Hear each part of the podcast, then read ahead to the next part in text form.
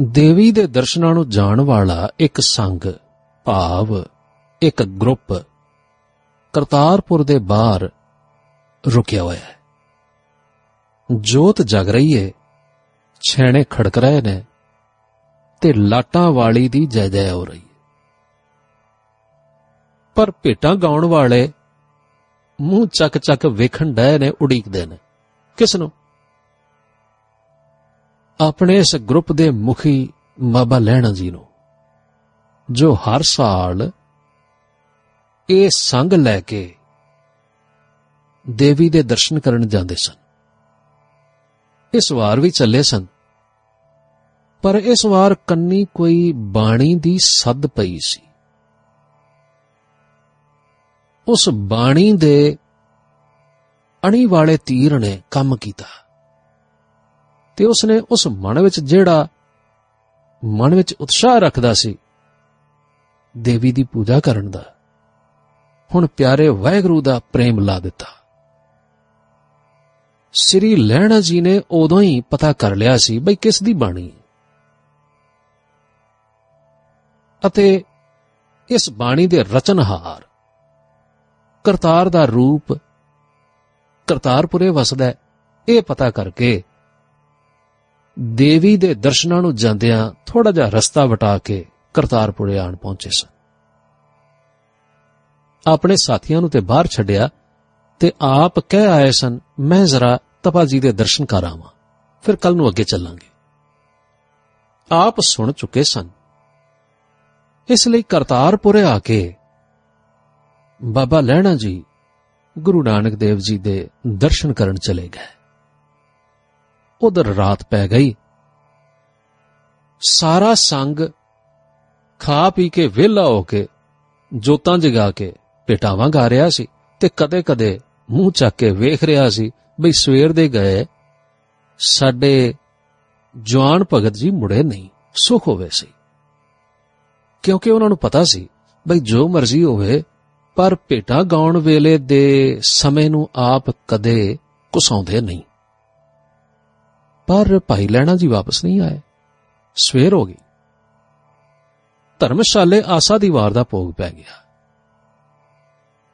ਲੂਣ ਦੀ ਡਲੀ ਜਿਹੜੀ ਸਾਗਰ ਵਿੱਚ ਵੜੀ ਸੀ, ਹੁਣ ਫਰਜ਼ ਨੂੰ ਯਾਦ ਕਰਕੇ ਫਿਰ ਬਾਹਰ ਨਿਕਲਦੀ ਹੈ ਡੇਰੇ ਅਪੜਦੀ ਹੈ ਤੇ ਸਾਥੀਆਂ ਨੂੰ ਆਖਦੀ ਹੈ ਸੱਜਣੋ, ਬਈ ਮੈਂ ਕੱਲ ਦਾ ਗਿਆ, ਆ ਨਹੀਂ ਸਾ, ਸਕਿਆ।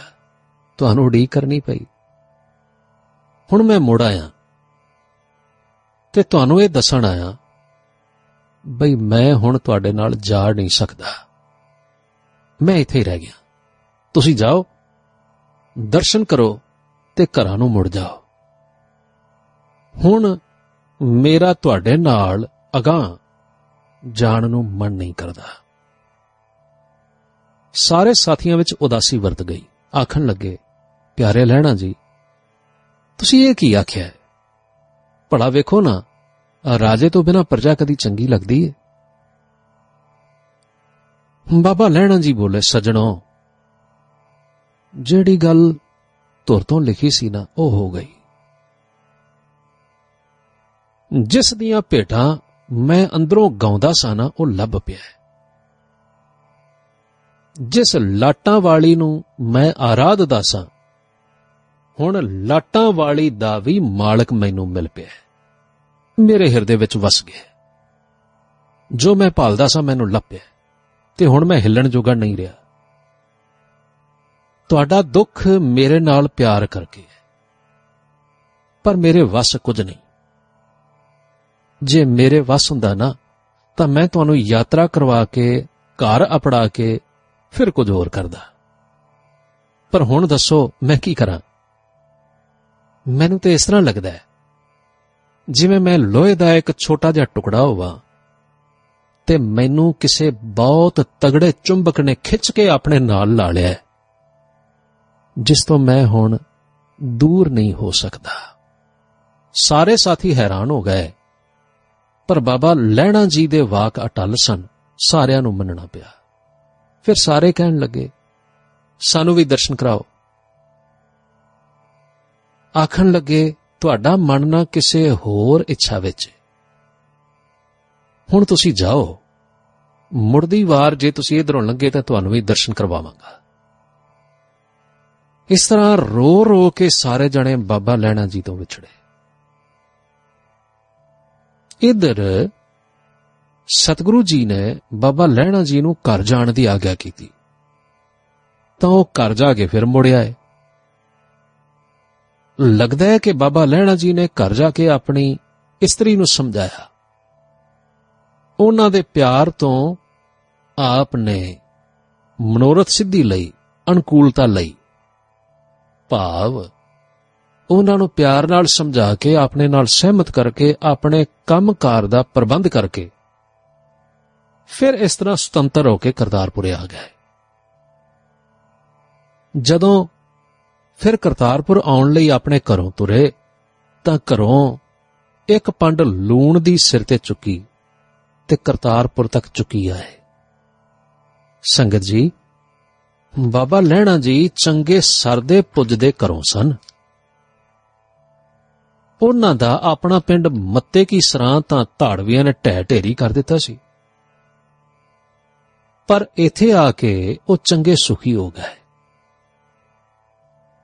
ਬਾਬਾ ਲੈਣਾ ਜੀ ਦੇ ਸਹੁਰੇ ਵੀ ਧਨਾੜ ਸਨ। ਫਿਰ ਆਪ ਏਡੇ ਸੁਖ ਰਹਿਣ ਵਾਲੇ ਹੋ ਕੇ ਪ੍ਰੇਮ ਵਿੱਚ ਐਡੀ ਭਾਰੀ ਪੰਡ ਐਡੀ ਦੂਰੋਂ ਸਿਰ ਤੇ ਚੁੱਕੀ ਲਿਆਏ ਤੇ ਇੱਥੇ ਆ ਕੇ ਸੇਵਾ ਵਿੱਚ ਲੱਗ ਪਏ। ਭਲਾ ਆਪ ਦੀ ਸੇਵਾ ਕੀ ਸੀ?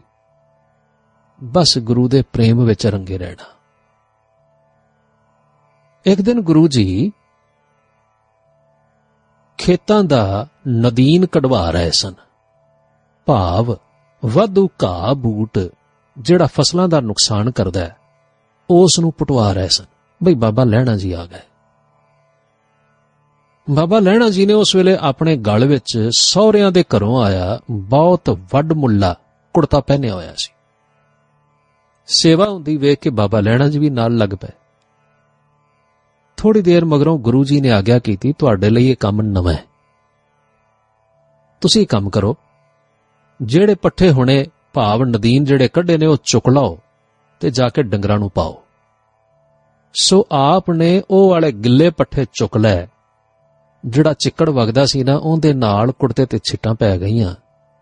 ਜਦੋਂ ਡੇਰੇ ਆਏ ਤਾਂ ਮਾਤਾ ਜੀ ਨੇ ਉਲਹਮਾ ਦਿੱਤਾ, ਆਖਣ ਲੱਗੇ, ਵੇਖੋ ਨਾ ਸਾਈਂ ਜੀ ਕਿੱਡਾ ਸੋਹਣਾ ਜਾਮਾ ਸੀ ਇਸ ਨੌਜਵਾਨ ਦਾ ਜਿਹੜਾ ਚਿੱਕੜ ਨਾਲ ਖਰਾਬ ਹੋ ਗਿਆ। ਤਾਂ ਸਤਿਗੁਰੂ ਨਾਨਕ ਦੇਵ ਜੀ ਮੁਸਕਰਾ ਕੇ ਬੋਲਣ ਲੱਗੇ, ਸੁਲਖਣੀਏ, ਧਿਆਨ ਨਾਲ ਵੇਖ। ਚਿੱਕੜੇ ਕੇ ਚੰਦਨ? ਭਲਾ ਪੱਠਿਆਂ ਦੀ ਪੰਡ ਚੁਕਾਈਏ ਕਿ ਦੀਨ ਦੁਨੀਆ ਦਾ ਛਤਰ? ਮਾਤਾ ਜੀ ਹੈਰਾਨ ਹੋ ਕੇ ਚੁੱਪ ਹੋ ਗਏ। ਹੁਣ ਬਾਬਾ ਲੈਣਾ ਜੀ ਕਰਤਾਰਪੁਰੇ ਟਿਕ ਕੇ ਸੇਵਾ ਕਰਨ ਲੱਗ ਪਏ। ਪਹਿਲੀ ਸੇਵਾ ਗੁਰੂ ਜੀ ਦੇ ਚੰਦਰਮਾ ਵਰਗੇ ਮੁਖ ਵੱਲ ਸਦਾ ਪਿਆਰ ਨਾਲ ਤੱਕਦੇ ਰਹਿਣਾ।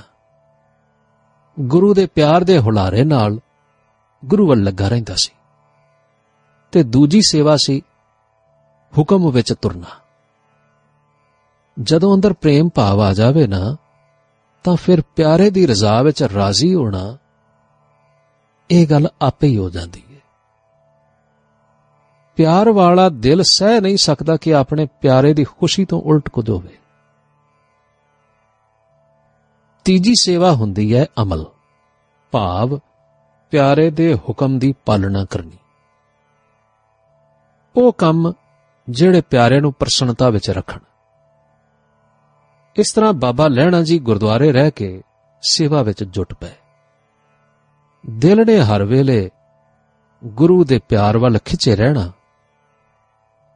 ਤੇ ਹੱਥਾਂ ਨੇ ਹਰ ਵੇਲੇ ਸੇਵਾ ਕਰਦੇ ਰਹਿਣਾ।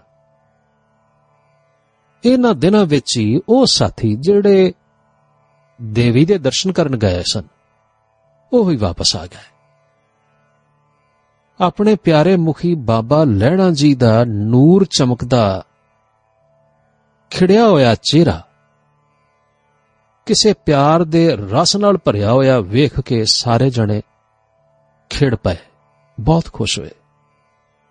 ਗੁਰੂ ਨਾਨਕ ਦੇਵ ਜੀ ਦਾ ਦਰਸ਼ਨ ਕੀਤੋ ਨੇ, ਆਨੰਦ ਆ ਗਿਆ ਤੇ ਫਿਰ ਘਰਾਂ ਨੂੰ ਵਿਦਾ ਹੋਏ। ਖਡੂਰ ਦੇ ਨੇੜੇ ਸਾਰੇ ਪਿੰਡਾਂ ਵਿੱਚ ਇਹ ਖਬਰ ਫੈਲ ਗਈ ਕਿ ਬਾਬਾ ਲਹਿਣਾ ਜੀ ਦੇ ਬਹੁਤ ਵੱਡੇ ਭਾਗ ਜਾਗ ਪਏ ਨੇ ਤੇ ਉਹਨਾਂ ਨੂੰ ਪੂਰਨ ਪੁਰਖ ਮਿਲ ਪਿਆ ਹੈ। ਇੱਕ ਦਿਨ ਬਾਬਾ ਲਹਿਣਾ ਜੀ ਨੇ ਗੁਰੂ ਜੀ ਨੂੰ ਬਿਰਾਜੇ ਹੋਏ ਵੇਖਿਆ। ਗਰਮੀ ਬਹੁਤ ਸੀ। ਪੱਖਾ ਲੈ ਕੇ ਚੱਲਣ ਲੱਗ ਪਏ।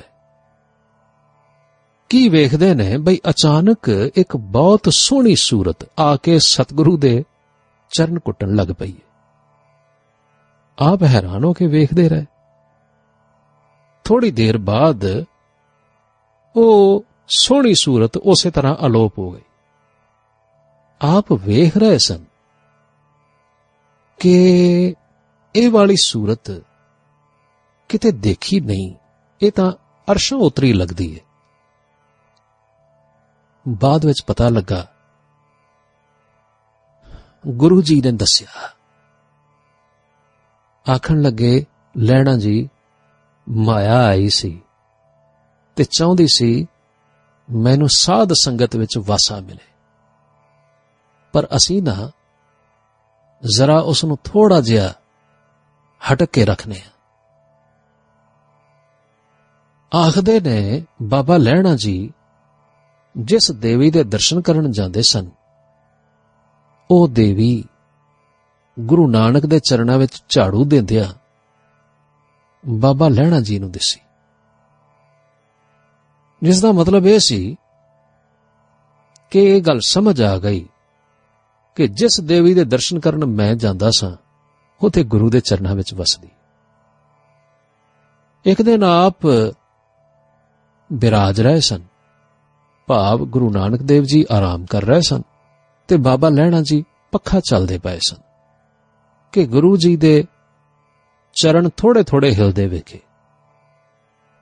ਜਾਂ ਧਿਆਨ ਨਾਲ ਤੱਕਿਓ ਨੇ ਤਾਂ ਦੇਵਤੇ ਨਮਸਕਾਰਾਂ ਕਰ ਕਰਕੇ ਜਾ ਰਹੇ ਸਨ। ਸਾਧ ਸੰਗਤ ਜੀ, ਬਾਬਾ ਲੈਣਾ ਜੀ ਇਸ ਤਰ੍ਹਾਂ ਪ੍ਰੇਮ ਵਿੱਚ ਭਿੱਜਦੇ ਤੇ ਸੇਵਾ ਵਿੱਚ ਆਪਣਾ ਆਪਾ ਵਾਰ ਕੇ ਪਿਆਰ ਕਰਦੇ ਸਨ ਇਸੇ ਲਈ ਉਹਨਾਂ ਦੀ ਦਿਵ ਦ੍ਰਿਸ਼ਟੀ ਖੁੱਲਦੀ ਜਾ ਰਹੀ ਸੀ ਤੇ ਅਣਦਿਸਦੀ ਦੁਨੀਆ ਦੇ ਭੇਦ ਉਹਨਾਂ ਤੇ ਪ੍ਰਗਟ ਹੋ ਜਾਂਦੇ ਸਨ। ਤੇ ਦੂਸਰਾ ਇਹ ਬਈ ਇਹ ਸਾਰੀਆਂ ਤਾਕਤਾਂ ਗੁਰੂ ਨਾਨਕ ਦੇ ਚਰਨਾਂ ਵਿੱਚ ਵਸਦੀਆਂ ਨੇ। ਇਸ ਤਰ੍ਹਾਂ ਸੇਵਾ ਕਰਦਿਆਂ ਤੇ ਪਿਆਰ ਵਿੱਚ ਚਰਨ ਸ਼ਰਨ ਵਿੱਚ ਵਸਦਿਆਂ ਆਪ ਰਸ ਰੂਪ ਹੁੰਦੇ ਗਏ। ਇੱਕ ਦਿਨ ਆਪ ਸਤਿਗੁਰੂ ਜੀ ਦੇ ਚਰਨਾਂ ਨੂੰ ਪਿਆਰ ਨਾਲ ਕੁੱਟ ਰਹੇ ਸਨ। ਅਚਾਨਕ ਕੀ ਵੇਖਦੇ ਨੇ? ਕਿ ਗੁਰੂ ਜੀ ਦੇ ਚਰਨਾਂ ਤੇ ਲੱਤਾਂ ਤੇ ਝਰੀਟਾਂ ਪੈਂਦੀਆਂ ਜਾ ਰਹੀਆਂ ਨੇ। ਅਚਰਜ ਹੋ ਕੇ ਪੁੱਛਣ ਲੱਗੇ, ਸਤਿਗੁਰੂ, ਤੁਸੀਂ ਤੇ ਆਰਾਮ ਕਰਦੇ ਪਏ ਹੋ। ਇਹ ਕੀ ਪਾਣਾ ਵਰਤ ਰਿਹਾ ਹੈ? ਜਵਾਬ ਮਿਲਿਆ ਲੈਣਾ ਜੀ, ਬਾਹਰ ਨਾ ਇੱਕ ਅਯਾਲੀ ਧਿਆਨ ਵਿੱਚ ਮਗਨ ਹੈ। ਤੇ ਪ੍ਰੇਮ ਵਿੱਚ ਬੜੇ ਆਨੰਦ ਨਾਲ ਪਾਠ ਕਰ ਰਿਹਾ ਤੇ ਤੁਰਿਆ ਫਿਰਦਿਆ ਕੰਡਿਆਂ ਝਾੜੀਆਂ ਵਾਲੀ ਥਾਂ ਤੇ। ਹੁਣ ਉਸ ਨੂੰ ਜਦੋਂ ਕੰਡੇ ਚੁੱਭਦੇ ਨੇ ਨਾ, ਤਾਂ ਕਿਤੇ ਕੰਡੇ ਚੁੱਭਣ ਨਾਲ ਉਸ ਦੀ ਸੁਰਤੀ ਨਾ ਉਖੜ ਜਾਏ। ਇਸ ਲਈ ਉਹ ਕੰਡਿਆਂ ਦੀ ਚੁਭਨ ਅਸੀਂ ਆਪਣੇ ਸਰੀਰ ਉੱਤੇ ਲੈ ਲੈਣੀ ਜਦੋਂ ਭਾਈ ਨਰੋਤਮ ਸਿੰਘ ਨੇ ਦੀਵਾਨ ਵਿੱਚ ਖੜੇ ਹੋ ਕੇ ਨਿਮਰਤਾ ਨਾਲ ਆਖਿਆ, ਬਾਬਾ ਜੀ, ਇਸ ਤਰ੍ਹਾਂ ਹੋ ਸਕਦਾ ਹੈ? ਤਾਂ ਸੰਤ ਜੀ ਆਖਣ ਲੱਗੇ, ਸਿੰਘ ਜੀ, ਪ੍ਰੇਮ ਅਤੇ ਪ੍ਰੇਮ ਵਿੱਚ ਬੱਝੇ ਧਿਆਨ ਨਾਲ ਦੋ ਸਰੀਰ ਇੱਕ ਹੋ ਜਾਂਦੇ ਨੇ।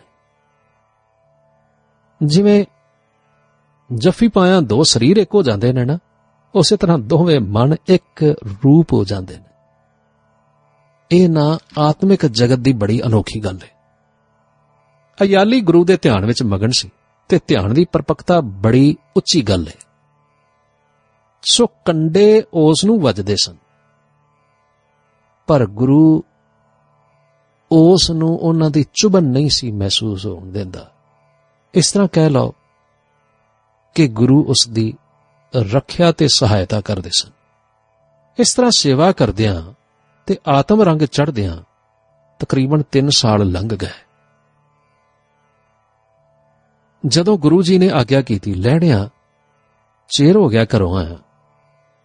ਬਈ ਜਾ, ਹੁਣ ਨਾ ਕੁਝ ਦਿਨ ਘਰ ਰਹਿਆ। ਜਦੋਂ ਹੁਕਮ ਹੋਇਆ ਤਾਂ ਆਪ ਤੁਰ ਪਏ। ਵਿਛੜੇ ਪਰਿਵਾਰ ਨੇ ਬੜਾ ਪਿਆਰ ਕੀਤਾ।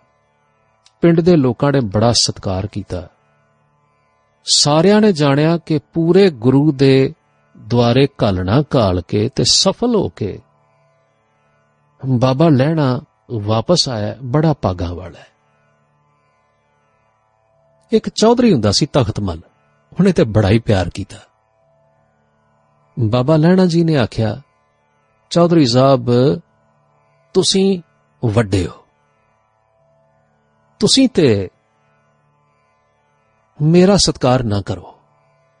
ਤਾਂ ਉਸਨੇ ਅੱਖਾਂ ਭਰ ਕੇ ਆਖਿਆ ਲੈਣਾ ਜੀ, ਅਸੀਂ ਸੇਵਾ ਕਰਨ ਜੋਗੇ ਨਹੀਂ।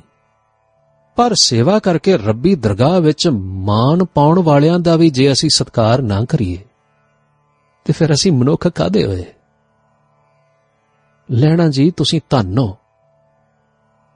ਜਿਹੜੇ ਨਿਸ਼ਕਾਮ ਹੋ ਕੇ ਸੇਵਾ ਕਰ ਰਹੇ ਹੋ, ਤੁਹਾਡੇ ਦਰਸ਼ਨ ਕਰਕੇ ਨਾ ਸਾਡਾ ਵੀ ਭਲਾ ਹੋ ਜਾਏਗਾ।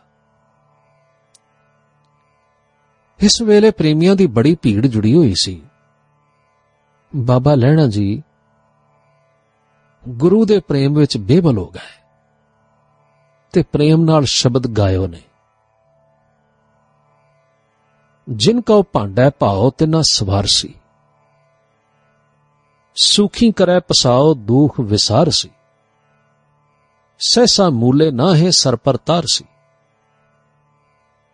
ਸੀ ਤਿੰਨਾ ਮਿਲਿਆ ਗੁਰ ਆਏ ਜਿਨ ਕਉ ਲਿਖਿਆ ਅੰਮ੍ਰਿਤ ਹਰ ਕਾ ਨਾਉ ਦੇਵੈ ਦਿਖਿਆ ਚਾਲੈ ਸਤਗੁਰ ਭਾਏ ਭਵੈ ਨਾ ਪੀਖਿਆ ਜਾਂਕੋ ਮਹਿਲ ਹਦੂਰ ਦੂਜੈ ਨਿਵੇਂ ਕਿਸ ਦਰ ਦਰਵਾਣੀ ਨਾਹੇ ਮੂਲੇ ਪੁੱਛ ਤਿਸ ਛੁੱਟੈ ਤਾਂਕੈ ਬੋਲ ਸਾਹਿਬ ਨਦਰ ਜਿਸ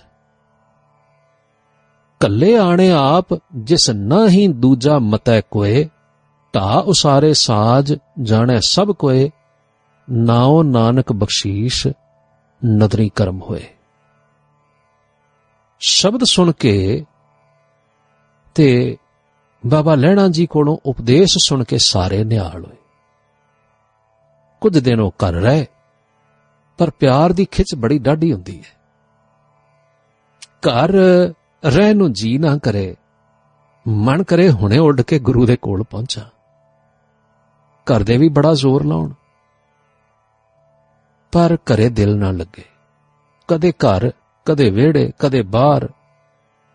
ਕਦੇ ਬਾਹਰ ਖੇਤਾਂ ਵਿੱਚ ਜਾ ਬਹਿਣ। ਪਰ ਮਨ ਕਿਵੇਂ ਲੱਗਦਾ?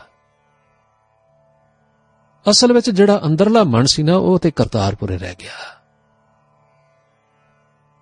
ਇਹ ਤਾਂ ਗੁਰੂ ਦੇ ਹੁਕਮ ਦੀ ਤਾਰ ਨਾਲ ਵੱਜਿਆ ਹੋਇਆ ਸਰੀਰ ਘਰ ਆ ਗਿਆ। ਇਸੇ ਲਈ ਬਾਬਾ ਲੈਣਾ ਜੀ ਲੋਕਾਂ ਨੂੰ ਉਦਾਸ ਨਜ਼ਰੀ ਆਉਂਦੇ। ਸੋ ਕੁਝ ਦਿਨ ਗੁਜ਼ਾਰ ਕੇ ਆਪ ਫਿਰ ਕਰਤਾਰਪੁਰ ਆ ਪਹੁੰਚੇ। ਗੁਰੂ ਦੇ ਚਰਨਾਂ ਤੇ ਪਿਆਰ ਨਾਲ ਮੱਥਾ ਟੇਕਿਆ। ਠੰਡ ਪਈ। ਗੁਰੂ ਜੀ ਨੇ ਪੁੱਛਿਆ, ਜਲਦੀ ਮੋੜ ਆਇਆ ਜੇ? ਜਵਾਬ ਮਿਲਿਆ, ਸਤਿਗੁਰੂ, ਮੇਰੇ ਵਸ ਨਹੀਂ। ਤੁਹਾਡੇ ਦਰਸ਼ਨਾਂ ਤੋਂ ਬਿਨਾ ਨਾ ਮੈਥੋਂ ਦੂਰ ਨਹੀਂ ਰਹਿ ਹੁੰਦਾ।